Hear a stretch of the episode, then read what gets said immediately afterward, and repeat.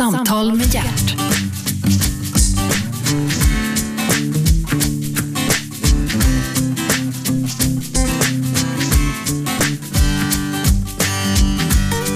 God morgon och hjärtligt välkomna till Radio 1, pratradiokanalen nummer 1. Programmet heter Äntligen, jag heter Gert Fylking och äntligen är Kenneth Gärdestad här. Välkommen Kenneth. Ja, tackar så mycket. Kenneth, det förpliktigar lite grann. Du har en egen dag, Kenneth-dagen. Ja, det är alldeles rätt. Ja. ja, jag har blivit uppmärksammad på den på riktigt sätt, för jag blev årets Kenneth 2003 tror jag var. Jaha, årets Kenneth. Ja, det kan man bli. Jo, jag tackar jag. Vet du hur många Kennethar ni är i det här landet? Eh, det borde jag ju veta då. Eh, men eh, vad kan det vara? Eh, 15 000? Mm. Ja, men det är bra. Det finns Kennethdagen, det finns semmeldagen, Ja. kanelbullens dag, Mm. mors dag, fars dag. Det finns lite sådana där olika dagar. Ja, det, ja, det gör det. Men just för mig tycker jag är viktigt. Alltså Kennethdagen uppstod ju eh, för att det fanns ju inte almanackan. Det var så? Ja, så det var en intresseförening. Alla som hette Kenneth tyckte att vi borde ha en, en dag i almanackan och det har vi fått. Ja. ja, när jag växte upp då fann- fanns, jag hette Gert Åke. Åke fanns 8 maj, men Gert, det fanns inte. Men det har tillkommit nu. Ja, det har blivit mer demokratiskt. Ja, mycket mer demokratiskt. Eh, och sen är jag dessutom född på Birgitta-dagen. Och det är lite stort på sitt sätt. Ja. 7 oktober är det. Ked Gärdestad född 9 maj 1948 i Sollentuna är svensk sångtextförfattare och arkitekt. Ja. Men också, du har en bror, hade. ja, jag hade två bröder. Ja, men jag tänker på Ted. Ja, det ju. Ted Gärdestad har ju skrivit in, oss, eh, skrivit in sig i våra hjärtan med en mängd odödliga eh, alster, sånger. Du är lite grann, inte bara arkitekt, du är arkitekten bakom det där också i mångt och mycket. Ja, det kan man väl eh, säga. När det gäller orden så blev det ju, det blev ju jag som skrev det som Ted skulle sjunga och eh, det hängde, det hängde väl ihop att det var så lagom åldersskillnad mellan oss. Det var åtta år mellan oss. Så att, eh, orden föll väl lättare för mig än vad det gjorde för Ted. Men han var, han var ung och han var väldigt framgångsrik, kom fram väldigt tidigt. Ja, absolut. Han eh, var med i TV första gången när han var åtta år. Jaha, Ja, och spelade dragspel. Hylands hörna. jaså, det Ja, hade jag ingen aning Så om. var det en, en sån här eh, snesig kommentar i tidningen efteråt från någon som hade ringt in och sagt äntligen dragspel i TV och så skickade ni dit en åttaåring istället för Kalle Julabo. Ja. Mm, så var det. Så Ja, det, men- det var kritiskt trots att han fick vara med. ja, men hur tog han den kritiken? Ja, han fick en, en inbjudan från Lorensberg i Göteborg, var med där och han hade skrivit som sin eh, reklam då, Ted Gärdestad, känd från TV. Ja, men det är, så, det är, ett jävligt Det var bra, det är ett väldigt bra epitet, känd från TV. Ja. Det är många som strävar efter det idag. Ja, mer än någonsin tror jag. Du, eh, vi, ska, vi kommer ju naturligt, helt naturligt att prata en del om din bror här. Jag pratar med Kenneth Gärdestad, vars, som var storbror till Ted Gärdestad. Du skrev alla texter, men du har också uppmärksammat Ted i, i ett vidare perspektiv. Ja, det, det tragiska var ju att eh, Ted blev eh, psykiskt sjuk och någonting som vi aldrig erkände kan man väl säga, an- annat än i eh, vår innersta, innersta, innersta oro. Och eh, ord som vi inte ville använda, ord som vi inte kunde kommunicera inom familjen, ord som schizofreni som var helt oanvändbart i tanke och i ord. Eh, och att Ted själv aldrig accepterade att han överhuvudtaget var, hade någon slags sjukdom. Fattar han det själv? Hade han någon, men, men, men men jag hade han någon sjukdomsinsikt? Jag vill inte påstå att han hade, eller alltså, han, han förstår att någonting var galet, men det skyllde han på onda makter. Ja, då är det ju någonting som är definitivt är galet. Ja, ja, ja, alltså väldigt, väldigt galet. Alltså, det, är så många, det var ju många år ändå som Ted var sjuk och som vi levde med sjukdomen. Mm. Eh, Det hann ju hända eh, många olika saker, men eh, en, en viktig sak var väl det vi testade, i alla fall jag testade i början, alltså vilken sjukdomsinsikt Ted verkligen hade. Och när han sa att han hörde röster från TV så sa jag att det där är bara vad du hör, det, är vad du, det har ingenting med verkligheten att göra. Då tog han struptag på mig och sa att antingen så, så tror på vad jag säger eller så är min fiende. Mhm. Mm. Du, det gick ju faktiskt så långt, han blev ju till och med indragen i utredningen kring mordet på Olof Palme. Ja, indragen kan man nog inte säga att han blev, utan det var ju skvaller och eh, illa förtal från människor som inte visste bättre. Varför han blev inblandad, det finns ju olika vi har ju i familjen faktiskt eh, haft lite olika funderingar på det, men eh, det finns vissa förklaringar. Först och främst kan man säga eh, att Ted blev ju, alltså, ryktet var ju att han var 33-åringen och Ted var ju född 1956 och det visste i princip alla. Mm. Alltså den kända 56-årsgången. Ja.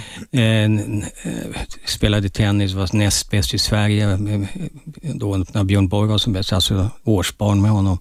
Men ändå blev han 33-åring och det är märkligt. Det mm. det, det är väldigt... 33-åringen var ju en som vi fick läsa om i pressen. Det var ju en, en, en person, man kallade ju folk för 33-åringen, 41-åringen och så vidare. Det var ju ja. väldigt konstiga benämningar på folk.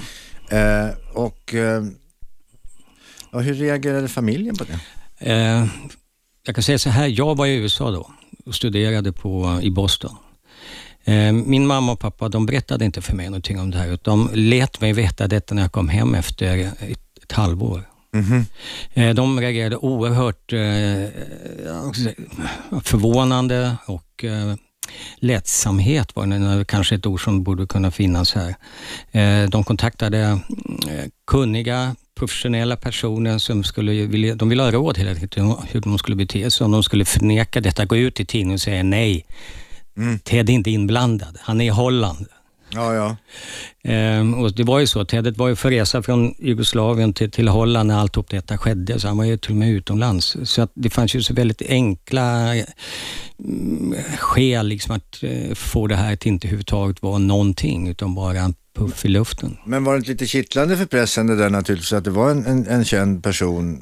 Och, ja, som, som, ja, som det är man... oförlåtligt kan man väl säga så här och eh, det har ju varit, eh, det var ju tv-program, är, är det Enqvist, han hade ett eh, tv och radioprogram från eh, Malmö som tog upp det där, där Dagens Nyheter fick stå till svars för varför man inte hade försökt förneka här själva. Vi ville inte, för våra alltså familjer, jag var inte inblandad, men mamma och pappa fick rådet att inte säga något, hålla tyst. Ingen rök utan eld, det var det som gällde så att säga. Ja, ja, ja. Försöker man förneka eh, någonting så var det tecken på att man var inblandad. Ja, men jag menar, du säger ju själv att det var ju ganska enkelt därför att när, när han var på resan... Ja, man ville inte, det fanns ett agg mot Ted för att vara med i Bagmarörelsen. Det fanns alltså en, ett agg från tidningar. Vi var uppe på Aftonbladets eh, redaktion och och eh, försökte förklara att det fanns ingen anledning att skriva en hel artikel om, om Bagvan och narkotika och brott. Och sedan den enda texten som fanns som var större än eh, tian, säga, det var namnet Ted Gärdestad. Mm. Därför att han överhuvudtaget bara var med i Bagvarörelsen. Så kopplingen mord, narkotika eh, och liknande så kopplades samman om man bara tittade med ögonen. Ja, ja. Och då fick eh, Eh, när vi sa detta och ville att de skulle gå ut med dementi så slog chefredaktören på Aftonbladet Alsing näven i bordet. Tror ni kan komma hit och strypa yttrandefriheten? Mm. Så pass? Det var svårt. Ja, det var svårt. Eh, har, har, Aftonbladet överhuvudtaget kommenterat det här senare? Har ni fått någon ursäkt? Nej, men vi fick från Dagens Nyheter en ursäkt. Då. Mm. Eh, på det sättet de, i det Enqvist program där, att de ja, kanske skulle ha gjort någonting. Ja. Men du, eh, Bhagwan-rörelsen, det var ju en, vad ska vi säga, det var eh, ursprunget från Indien. Mm. Det var ju ganska inne det där ett tag. Med... Ja, absolut. Det hänger ju ihop med, eh, med gurorna och indiska guror som fanns runt Beatles och alltihop. Ja. Och, så Ted tyckte väl inte det var så konstigt, utan han var ute efter meditation, så han råkade alltså eh, komma in i Bhagavad genom meditationen. Mm. Och sen så fanns ju ett ledtema där som hette kärlek och det var någonting som Ted stod för, så var just kärlek. Så det var ingenting annat han ville dras in med egentligen. Nej, nej. Men sen blev det komplikationer ändå, därför att eh, man hade vissa ideal hur man skulle bete sig för att eh, nå sitt innersta på något sätt. Mm. Men, men har han, vad, du var ju storebror och du måste ju ha märkt Teds utveckling här. Du, han, du sa här att han var en väldigt bra tennisspelare, näst bäst i Sverige efter Björn Borg. Och, och, det måste väl ändå ha väckt vissa förhoppningar inom familjen det där på tennissidan? Ja, jo, så var det. Så här var, alltså det är en historia det också. Därför att när Ted var 15 år så ville han byta klubb från Tennisstaden-klubben här i Stockholm till Salkhallen här borta. Mm. Eh, och det var ju Björn Borg var med i Salk och eh, eh Tennisstadionklubben ansåg att det var ett försök att värva Ted. Det hade man en överenskommelse för mellan tennisklubbarna i Stockholm att inte värva juniorer. Okay. Så de sa så här, går du över till Salk så kommer vi göra ett ettårsfall av dig. Då får du inte träna eller spela på ett år. Och just i den vevan hade vi fått det här skivkontraktet. Och då sa Ted väldigt frankt till mig, då skiter jag i tennisen. Mm. Så att eh, just genom det här hanterandet så blev vi ju av med Sverige, alltså blev vi av med en fantastisk tennistalang och, talang och Sveriges bästa backhand som man sa. Jaha, Mm. Även, det har ju Borg blivit känd för annars. Nej, han blev känd för dubbelbackhanden och den fick man banne inte använda. Min far förbjöd mig liksom att, att, att, använda någon dubbelbackhand. Spelar du själv tennis? Jag gjorde det fram till ja, sju, åtta år sedan när jag tyvärr var tvungen att uh, köra in metallskrot i knät. Jaha, gubben börjar bli gammal. För mycket idrott basket. Ja, nej men jag vet själv, jag har bytt höftled så att jag ska, jag ska, inte, jag ska inte stå här och göra mig viktig på något sätt.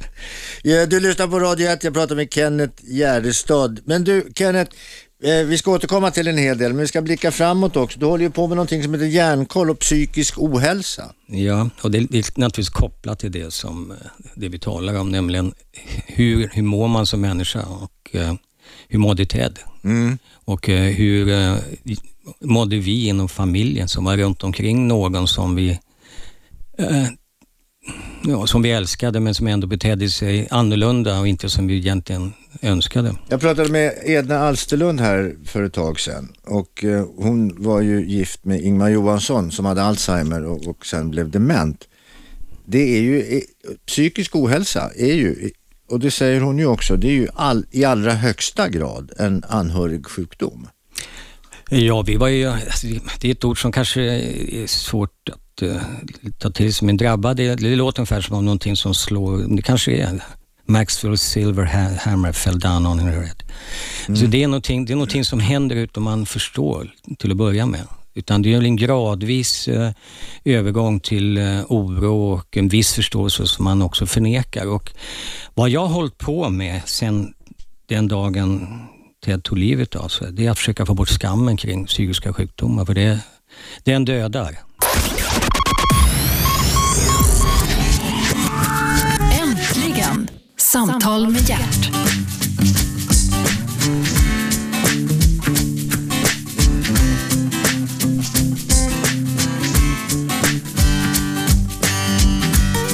Välkomna tillbaka. Du lyssnar på Radio 1, Prattradiokanalen nummer 1. Programmet heter Äntligen. Jag, Gert Fylking och äntligen är alltså Kenneth Gärdestad här. Välkommen Kenneth. Tack. Du växte upp i Sollentuna, född 48. Mm, ja, det kan jag inte förneka. Nej, det är svårt att förneka. Eh, en av dina syskon hette Ted Gärdestad. Ja. Känd för en väldigt bred eh, allmänhet som det kallas av eh, det skälet att han har gjort oförglömliga eh, låtar. Men, du skrev texterna. Ja, så blev det. Eh, jag eh, fick väl den uppgiften för att eh, det kändes naturligt för oss. För att Ted var så ung när vi började göra låtar tillsammans. Men han mm. gjorde sina första låtar när han var åtta år gammal, sex år gammal. Jaha. Sex år gammal gjorde han. Han fick, eller bad om ett dragspel därför att hans klasskompis spelade och efter ett halvår så gjorde han egna kompositioner. Och pappa gav namn åt dem som Sollentunavalsen och Pustan. Jaha. Bland annat. Då. Vad spelade du? Jag spelade gitarr. Jag hade ju gått den där klassiska svenska musikskolan i fyran då började det där med lite blockflöjt och sedan blev det gitarr då. Ja, ja. Men du, eh, Ted, Ted det, det, var ju andra tider. Man önskade sig ett musikinstrument och så fick man ett ja, dragspel. Alltså ja, det är lite, idag så kan det ju tyckas väldigt konstigt. Ja, visst, men han hade en kompis, eh, Janne Söderberg, son till legendariske hinderlöparen Kurre Söderberg. Okej. Okay som var med i OS 52, kom femma där. Eh, och det var väl en inspiration helt enkelt, att det fanns någon kompis som gjorde det och så, ja. och så blev det dragspel. Eh, men det är väl också, alltså Ted var ju han, han kunde använda både höger och vänster hand, southpaw som det hette och det kanske passade bra då på något sätt med det där. Ja, för han var duktig, han var duktig med, med, med, eh, med händerna. Han spelar ju tennis, men det, då har man ju i regel bara en hand. Ja, precis. Men han, det lustiga var att han stötte kula med höger, hö, höger hand. Jaha. Så att han hade liksom olika ja, talanger för, för händerna. Så var det. Ja, alltså, han behövde aldrig vara ensam, han hade två händer. Ja, han alltså. hade två händer. Ja. Ja. Du, eh, eh, sen var med i Hylands hörna ja, som åttaåring och blev känd från tv och fick åka till Göteborg och uppträda. ja, det har jag sett. Ja. Sen hände det någonting när han var 15 år, nämligen det att då, då ville han byta tennisklubb. Han var näst bäst i Sverige efter Björn Borg och det vill inte säga lite det. Nej, det var ju ett, vill jag säga, trots att Ted inte var någon sån här träningstalang. Alltså eh, Björn, han, han hade ett mål. Eh, Ted hade många mål. Ja. Och han var inte den som ville bli för trött. Men eh, han, eh, alltså det var olika typer. Ted ville Säger du att han är lat, eller var lat? Ja, lite grann åt det lata hållet kan man väl säga. Men han var artisten. Han ville alltså mer som matadorlikt göra en snygg, eh, alltså, liksom spela förbi sin motståndare så bollen la sig precis i hörnan. Va? Det var Ja, ja. viktigare än att vinna bollen. Ja, Okej, snyggast. Så det snyggaste slaget var liksom det som vann. Ja, Okej, ja men det är, väl, det är väl en bra eh, inställning i alla fall. Jo, jag tycker det, men jag ville ju att han skulle träna och pappa också lite mera kondition. Ja, så. för du, jag träffade din pappa. Din pappa jobbade inom Kronofogdemyndigheten i eh, Solna. ja. Och jag blev kallad dit för att göra en så kallad sanningsförsäkran. Jag vet inte riktigt varför, men det gick ut på att jag skulle på heder och samvete intyga att jag inte hade några pengar. Det var väl i samband med något utmätningsärende kan jag väl tänka mig. Jag hade inga pengar heller. Men det där i sin tur ledde till att vi satt ganska länge och snackade eh, han och jag, om ditt och datt. Och han förhörde sig hos mig då eftersom jag var skådespelare och jobbade och, och i, i den genren eh, om, om liksom artistlivet. Och det var då i den vevan som, som Ted liksom lämnade tennisen och gick in. Och han kunde inte riktigt fatta det, din pappa tror jag. Att han lämnade tennisen. Nej. Så lättvindigt som han ändå gjorde. Eh, ja, på sätt och vis. Man kan säga så här då, alltså att eh, hemma hos oss hade vi en grammofon, va? men det var eh, väldigt få skivor. Eh, jag hade fått, när jag var tio år gammal, fick jag min första popskiva. Det var Diana, Polanka och så vidare. Men vi hade mer eller mindre eh, radio och musikförbud efter klockan fem på, på dagarna. När pappa kom hem från jobbet, då skulle det vara läxläsning och, och tyst ordning. Så att det där med musiken fick man smyga med. Det var Radio Lux som började med en liten raketradio och så. Och antenn, antennen inne i elementet, jag kommer ihåg dem där, det var ju fantastiskt. Och när man säger raketradio, då ska ni veta mina vänner, att det var en radio som var i form utav en så kallad månraket, Ja. som det hette på den tiden. Ja, jag eh, ensam i familjen lyssnade på eh, första matchen mellan Ing och Floyd när, när Ing blev världsmästare och satt med den där raketradion i örat och den här, man var ju tvungen att, eh, liksom, man måste ju jorda den också. Ja. Med den lilla klämman in mot radiatorn där, Ja. så man fick ett möjligt ljud. Ja, det var andra tider. Jag vet inte om man ska säga att det var bättre förr, men i alla fall, det var mera speciellt förr. ja, det var det. Men du, din bror, Ted Gärdestad, eh, han kom tidigt, kan man ju se nu i, i backspegeln här, att börja lida utav det vi kallar för psykisk ohälsa. Ja, vad som är tidigt är väl eh, lite att diskutera tycker jag. För att eh, själv så märkte jag ingenting som jag liksom blev orolig för förrän 1985 när Ted var alltså, 29 år gammal. Även om man kunde kanske anat olika saker innan. Men först då blev jag orolig. Så att, eh, det kanske är sen debutering kan man väl säga. Men det. du berättade, du berättade där en historia om att han hörde röster. Ja, men det, det är faktiskt eh, 86 det.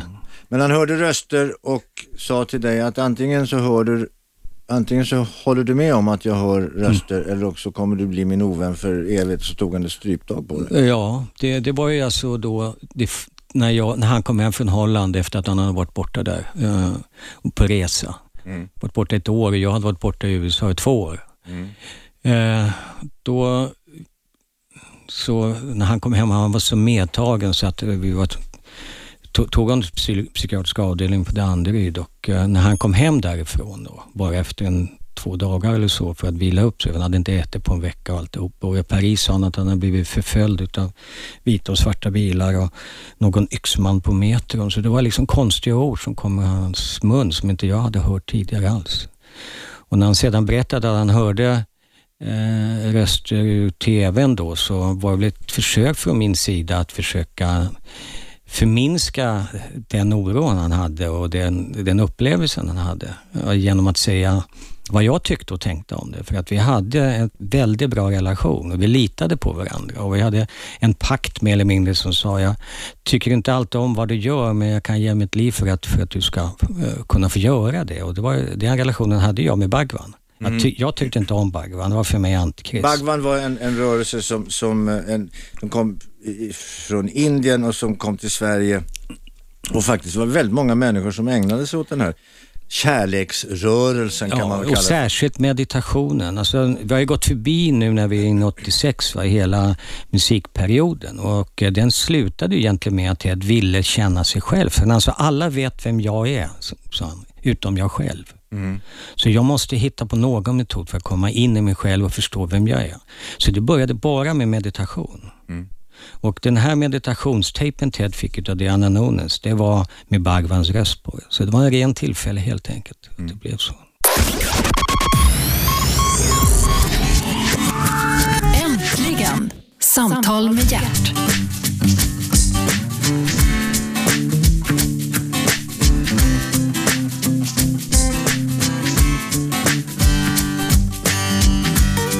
Välkomna tillbaka, du lyssnar på Radio 1. Programmet heter Äntligen. Gert Fylking heter jag och äntligen är Kenneth Gärdestad här. Kenneth är uppvuxen tillsammans med eh, far och mor och bror och syskon i Sollentuna. Född 48. Du börjar bli gammal nu. Ja, det känns. du har en stål, stålplatta i knät. Ja. Ser dåligt. Ja. Flyende hårfäste. Ja, ja fast ändå tycker jag, jag, jag kan säga, men det, det är bara de små, det är de små skavankerna. Jaså, har vi större? har vi större? Ja, det ska vi tala tyst om. Okej, okay, vi ska inte prata så högt om det, alltså. vi kan viska. Ja. Men du, eh, Kenneth, eh, det här kommer ju av naturliga skäl att handla väldigt mycket om din bror. För du och din bror Ted Gärdestad, eh, ni levde tätt tillsammans. Ni jobbade väldigt mycket tillsammans. Du, Kenneth, skrev texterna och Ted skrev musiken till det som vi egentligen alla har trott är Teds låtar på ett sätt. Eh, ja, det har jag ju fått eh, höra och eh, Många har ju faktiskt undrat om det var jag som gjorde musiken och texten. Eh, och det, när det har kommit fram så har jag blivit ganska glad faktiskt. Jag har inte ett år då. Ser de mig som en sån musikalisk talang? Mm. Eh, men eh, nej, det blev ju texten och det berodde ju på den här åldersskillnaden. Jag kunde behärska orden bättre än han för det var så stor åldersskillnad när vi gjorde de första låtarna. Ja, ja. Och när Ted på första skivan skrev en en låt som heter Helena, ett namn som han gav låten. En av de få låtarna som går att använda både på svenska och engelska. Annars, alltså Ted sjöng alltid på engelska. Mm. Men när det gällde Helena så var det som så att det var ju en riktig kärlekshistoria och det var en svensk flicka och eh, Ted var så förälskad i henne så han gjorde låten eh, och så bad han mig skriva texten. Mm. Eh, när jag var färdig med den så sa han, Kennethson, det var precis så här jag ville ha det och tänkte med det hela. Och då kände jag att då hade han förtroendet för mig för att, att skriva hans ord. Var, vi hade ju en fördel på det sättet också för att eh, det var ju Teds känslor men även mina känslor som kom med och jag hade på något sätt, det Ted var med om hade jag också varit, varit med om själv. Mm. Så jag hade ju ett försprång i, i, eh, ja, käns känslomässigt. Du hade liksom. lite facit hela Ja, jag hade lite facit. Så jag ja. visste ungefär liksom hur man kände och också hur det kan utvecklas. Då. Ja, du var alltså åtta år äldre mm. än Ted. Mm. Du, men du, du berättade Förlåt? Ja, det är också viktigt att eh, när vi fick eh, skivkontraktet så fanns det ju vissa förbehåll. Nämligen att Stickan Andersson, på, som vi, blev uppkopplade med och som vi fick skivkontraktet med, han sa Kent att du får inte skriva texter som är, låter lillgamla. Och så, och så gav han mig förvar, förmaningsord att inte använda ord som chimär exempelvis. Nej, nej. Nej, utan det, utgångspunkten var att det skulle låta den ålder vi var. Ja, ja, men det var väl förnuftigt. Ja, Och Stickan var ju framgångsrik. ja absolut. Han visste ju hur man skulle väva ihop en slager. Ja. Men du, du har skrivit en bok också om, Ja. om Ted. ja. Som handlar om, om eh, psykisk ohälsa. Ja, till, till dels blir det ju det i och med att eh, om jag, det är en, en, en biografi om, om Ted. Mm. Eh, där naturligtvis jag som berättare tar upp det som vi själva har varit med om, men där också finns eh, flera stycken av vad andra personer har erfarit med, med Ted och så. För att inte göra en alltför snäv tolkning av, den pers- av personen Ted. Mm. Men du, eh, du sa här tidigare att, att hemma, alltså Ted Gärdestad, det kopplar man ihop väldigt mycket med musik, men hemma i det Gärdestadska hemmet i Sollentuna, där förekom det framförallt ingen musik efter klockan fem på eftermiddagen. Då skulle radiogrammofonen och radion vara tyst och ni hade ett fåtal skivor. Ja, det här var, kan säga, det gällde för, för eh, min äldre bror Kjell och för mig. När Ted tog kommandot hemma så hjälpte det inte vad mamma och pappa sa. Han satt och, och filade på Han, sitt gjorde, dragspel. ja, han, han fick sitt dragspel. Hade jag frågat efter dragspel så hade det inte blivit något dragspel i familjen. Men Ted hade den förmågan att, att eh, övertyga. Dessutom hade vi märkt att han kunde sjunga fantastiskt bra när han men gick han på var ju dagis. minst, han var ju gullebror. Ja, precis. Och jag tror pappa hade växt upp också. Liksom, Ja. och tyckte att eh, det var en annan tid. Alltså, vi var födda på 40-talet och på 50-talet. Det hände någonting också med själva sättet att se på barn. Men var det så att, var, var pappa hård? Han var ganska hård mot oss. Alltså, han, han ville att vi skulle plugga hårt och hålla på med idrott. Vi var en idrottsfamilj väldigt mycket. Ja, för att, för att han, eh, Ted var ju otroligt duktig tennisspelare. Ja, Men eh, han kom att ägna sig åt musiken. ja. Du, eh, Ted blev ju indragen eh, perifert, han kallades för 33-åringen och blev indragen i mordet på Olof Palme. Eh, du befann dig i USA vid den här tiden. Eh, varför blev inte du kontaktad av dina föräldrar? Ja, av den en- enkla anledningen att jag höll på att avsluta min examen där eh, på, på MIT och eh, de ville inte störa mig helt enkelt. Och dessutom så menade de att det här ryktet om att Ted var 33-åringen, det var ju liksom, var inte sant för, för, det första eftersom Ted var 30 så, och indragningen var ju ännu mera inkonsekvent eftersom Ted var utomlands när alltihop hände med Palmemordet. Så de tyckte inte att det fanns någon anledning att oroa mig. Nej, men, nej, nej men, men å andra sidan så fick ju Ted dras med, med den här eh, anklagan eller vad man nu ska kalla det. Ja, det fick han ju... eh, Alltså, det blev en ganska lång historia det också. Mm. Eh, därför att han, det är just det här med röster, om vi, om vi kan översätta det till att du har inre röster och så har du saker som viskas omkring dig. Du har tankar som rör sig kring dig och du kan höra tankar. Ja, Och så kan du också höra någon som ropar mördare på Stureplan ja. åt Ted när han och jag går där. Det vill säga, det fanns en illvillig eh, eh, och lite, man kan säga, man ville ge tillbaks och ge igen mot Ted för att han på något sätt hade gett upp musiken där. Ja. Han gjorde ju det. Han, han, eh, han var ju otroligt framgångsrik och sen så, så ville han, nej nu vill jag försöka hitta mig själv här ett tag. Ja, så, så var det. Han sa alla vet vem jag är utom jag själv. Och, och då, det, det blev ju ett sökande då. Han sökte in på Dramatens scenskola och var bland de tolv sista att eh, komma in. Rektorn ville att Ted skulle komma in, men andra tyckte att han, han var, hans ansikte var för känt. Va? Men Ted hade ju teaterådran också. Han hade gått Kalle Flygares det- tillsammans med Magnus Uggla, om säga någon. Han hade gått eh, eh, Hasse Funks eh, barnskola, teaterskola, så att han hade ju en gedigen, eh, kan man säga, teaterutbildning eh, bakom sig. Dessutom så eh, var han ju med som i huvudrollen på adventskalendern 1966, eh, gossen i familjen där. Och eh, han och jag, lite intressant, lite kuriosa. Första låten som vi, vi fick betalt för, den hette Marknads Hambo. Den är det ingen text på, utan det är bara Ted som spelar. Och den spelas fortfarande, för den var med i en film som heter Star of a Woman, så den spelade vi 1968. Jaha. Eh, och eh, jag fick bära dragspelet förstås. Han orkar inte. Och, och gitarren fick jag också bära. Jag, jag, jag lånade ut den till Beppe Wolger så jag fick tillbaka, med, tillbaks den med en sprucken eh, kropp där. Jaha. Den hade frusit någonstans på vägen. Mm. Du, eh, Kenneth, du, du har börjat med någonting som heter, vad heter det nu då? Jag ska läsa innan till här så det blir rätt. Eh, hjärnkoll och psykisk ohälsa.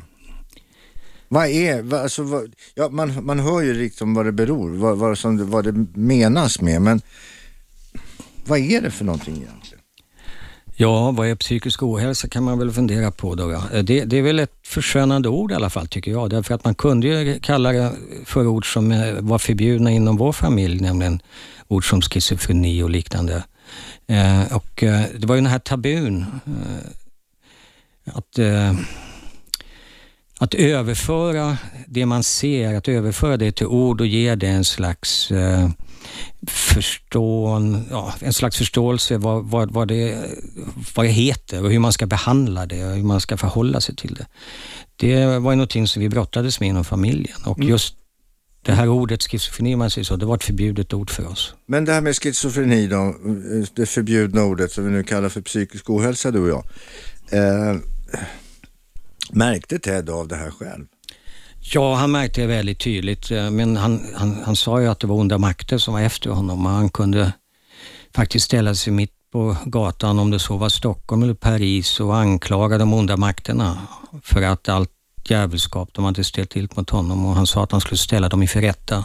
Men det där hör man ju ofta idag, man läser rubriker om tragiska händelser. Jag kommer ihåg ett i Gamla stan här, det var en man som hade kört in på en gågata och kört ihjäl en massa människor och det hände, det var rösterna som sa till mig och sånt där att man ska ja. göra.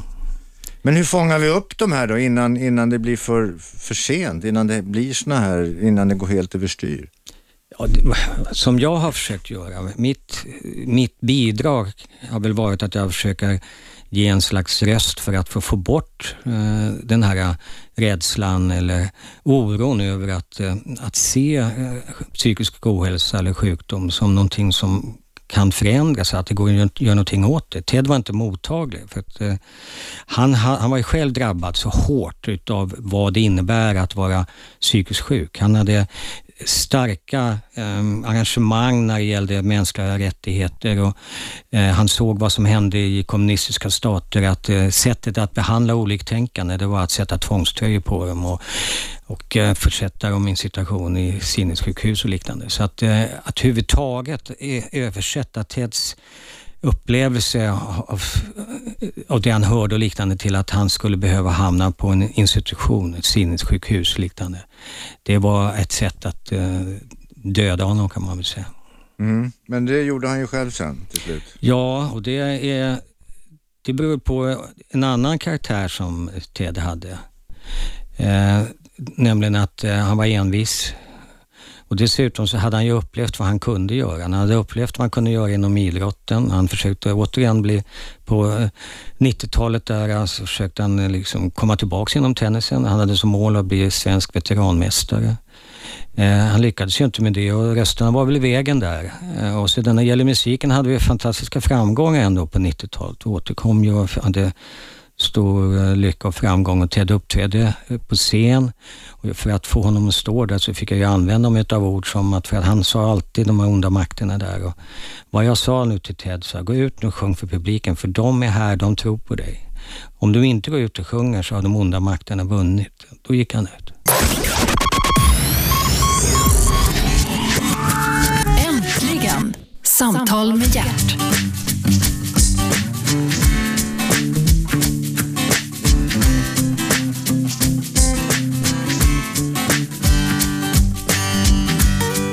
Välkomna tillbaka, du lyssnar på Radio 1, pratradiokanalen nummer 1. Programmet heter Äntligen, förlåt mig, jag heter Gert Fylking och äntligen är Kenneth Gärdestad här. Kenneth, um, du hade en, en fantastisk tid tillsammans med din bror Ted. Ni skrev underbara låtar tillsammans. Du skrev mus uh, förlåt, Ted skrev musiken, du skrev uh, texterna. Det var en framgångssaga i allra högsta grad.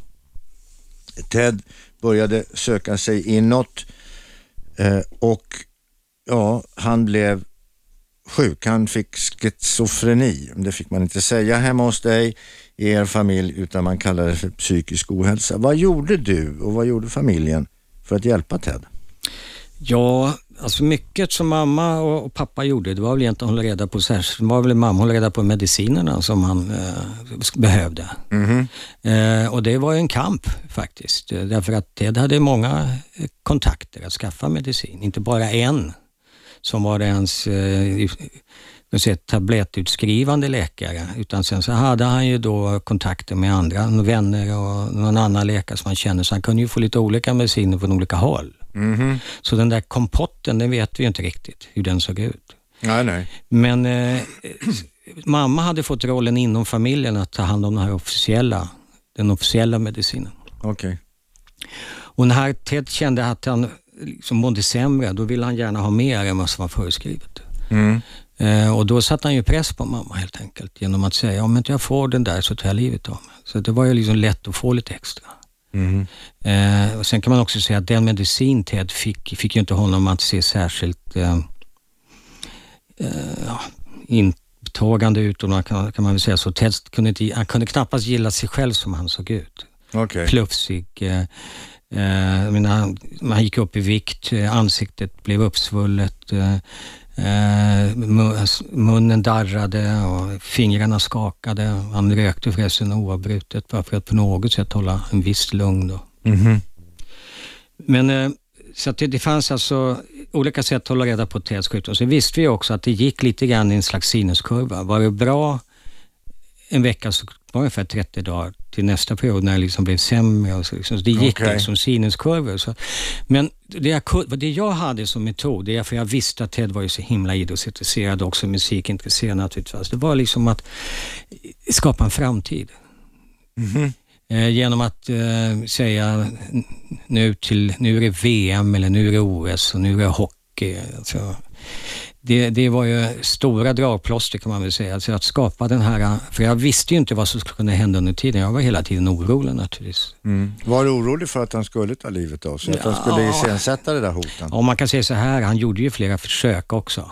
Mm -hmm. eh, han, ja, för att han, han En, är man psykiskt sjuk och inte vill att det i huvudet och själen som är drabbad så vill man ju på något sätt peka på någonting annat. Mm. Och vad han gjorde var att han skadade handen genom att dra en osthyvel rakt igenom handen för att kunna säga att nu kan inte jag spela, nu kan inte jag göra musik. Va? Så att man, det är ju det, det är alltså kopplingen mellan hjärnan och kroppen. Alltså, vi kan alla erkänna våra kroppsliga fel men vi har svårt att erkänna att vi har behov av hjälp när det gäller vår psykiska hälsa. Ja, men där kan det ju vara svårt därför att vi kanske inte själva märker att vi är psykiskt sjuka. Ja, Ted accepterade ju inte, som jag eh, tidigare sagt, att han var sjuk. Han ville inte se sig själv som sjuk, men han gjorde ju det den här ödesdigra dagen. Mm. Kan jag, vill jag nog hävda, även om jag inte har hunnit snacka om det, han och jag då. Eh, utan det var ju först den dag han insåg att han var sjuk som han tog livet av sig. Det var ett drastiskt beslut. Det var ett ganska spektakulärt slut. Ja, han hade kanske gjort försök innan mm. som inte hade varit så lyckade. Eh, han hade bland annat kommit upp och frågat efter en krok som, han, som jag undrade vad ska den här kroken till? Och så gav jag honom en krok och jag kom jag ner i studion några dagar efteråt så satt den här kroken i taket på en balk där och så hade den, liksom, hade, kroken hade kroknat. Aha. Och det intressanta var ju att Ted hade efter det där, utan att jag liksom funderade på det, då kommit upp, har ingen större krok, men det hade jag inte. Mm -hmm. Han hade försökt att hänga sig? Ja, jag vet inte. Jag har, jag har inte sett det, ingen berättar någonting, jag har bara sett en krok-krok. En krok som blev rak? ja.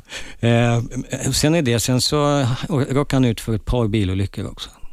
Mm -hmm.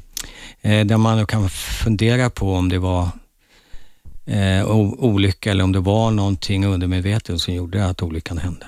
Mm Okej. Okay. Och sen då? Ja, den här dagen menar du? Mm. Ja, det började egentligen med att vi hade varit ute på, på mitt landställe och hela familjen var där, mamma och pappa och mina barn och Ted och hans hund Higgins. Och eh, Vi åkte hem och pappa och mamma kom efteråt med Ted. Eh, jag hade fått en ny begagnad bil som jag ville hålla snygg och klockan var ungefär 10-11. Och jag satt och putsade den i garaget och så kom eh, pappa in och undrade om jag hade sett vad Ted tagit vägen? Nej, sa jag, jag vet inte. Vad har hänt då? Ja, han sa att han skulle gå på en promenad, men han inte kommit tillbaka ännu.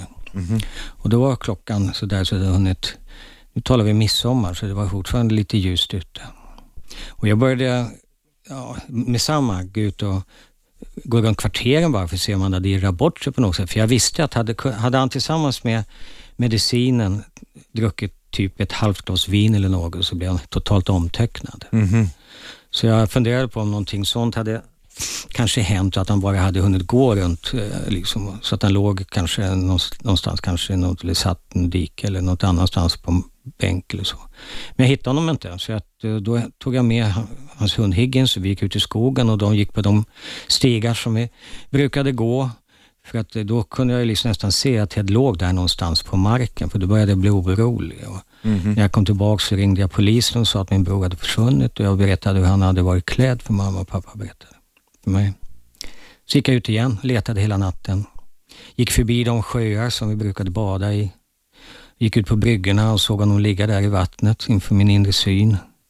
Hans bästa lärarvän hade tagit livet av sig i fjäturen, så jag såg det som en möjlighet. Han hade försökt att ta efter det. Hela natten var jag ute. Ingenting hände utan jag åkte iväg faktiskt och gjorde lite jobb på förmiddagen där. Jag hade bett polisen höra av sig om de visste något hade hört någonting. Jag berättade kanske om de helikoptrarna som var uppe och flög i natten. Och jag trodde kanske att de var ute för att leta efter, hjälpa till att leta efter det. Eh, klockan två på eftermiddagen så tog jag mod för att åka direkt till polisstationen själv. Jag ville inte, jag orkade inte vänta ut något telefonsamtal. Utan jag åkte dit, jag tog en nummerlapp och satt och väntade på alla de som skulle ta passfotografier tills det äntligen blev min tur att fråga och berätta om mitt ärende. Jag blev då inledd till ett rum och det dröjde bara fem sekunder innan de hade bett mig sätta mig ner och de hade berättat att vi har dåliga nyheter. Din bror är död. I det ögonblicket så log jag. Därför jag trodde inte att det var sant. Jag såg mig själv som en del i en film, en, en ny episod av Dallas eller något sånt. Men det dröjer naturligtvis bara någon sekund innan man inser att det är en, en, en grimas av, av total, eh, vad ska jag säga, ångest. Eh, jag fick frågan om jag behövde hjälp, att eh, var någon präst någonting för att berätta för mamma och pappa eller så. Och jag sa nej, jag gör det själv. Tog bilen hem, ringde på dörren och jag behövde inte säga någonting för de såg i mitt ansikte vad jag hade att berätta. Mm. Eh, det här var nu ungefär klockan fyra på eftermiddagen. Klockan halv åtta stod reportagebilarna utanför dörren mm. och ville veta och höra kommentarer. Jag hade ett val och familjen hade ett val i det ögonblicket. Det var att eh, sluta sig, inte berätta, låta saker och ting vara osagt. Eh, jag tog ett annat beslut. Jag kände att Ted hade så mycket mer att ge. Så mycket hade sagts om Ted som var fel och falskt och han behövde en upprättelse. Mm. Eh, dessutom så tyckte jag att på något sätt måste vi veta egentligen vad han led av. Den eftermiddagen ringde Teds psykiater som han hade då och berättade för första gången när jag frågade. Alltså som anhörig fick jag inte fråga egentligen för det får bara föräldrar. Jag får fråga men inte rätt att få ett svar. Men då frågade jag, vad led han av egentligen? Någon slags schizofreni. Första gången det ordet sades. Mm. Eh, där stod jag vid de här reportageteamen och hade chans att sluta berätta eller fortsätta berätta. Jag valde att fortsätta berätta, ta steget ut att försöka få fram så mycket sanning som möjligt kring det hela. Och jag bestämde mig också vid det tillfället för att göra så mycket vad jag kan för, utan att försöka eller gå under själv, men att hjälpa till att eh, få människor med de här problemen att eh, på något sätt få hjälp. För det var ändå det som saknades. Inom familjen kan man inte göra så mycket. Man behöver professionell hjälp. Mm. Och då var det ännu allvarligare nu. Det fanns inte de här teamen som åkte runt utan man var tvungen att ringa polisen om någonting man inte orkade klara av det själva. Och den skammen det innebar att stå där och se polisbilen utanför och se sin bror komma hämtad av en polisbil för att man var sjuk. Det känns inte rättvist. Tack så hemskt mycket Kenneth Gärdestad för denna fantastiska berättelse. Tack för att du delade med dig, tack för att du kom. Ni lyssnar på Radio 1, Sveriges pratradio. Vi, vi hörs imorgon. 101,9 Radio 1 Sveriges nya pratradio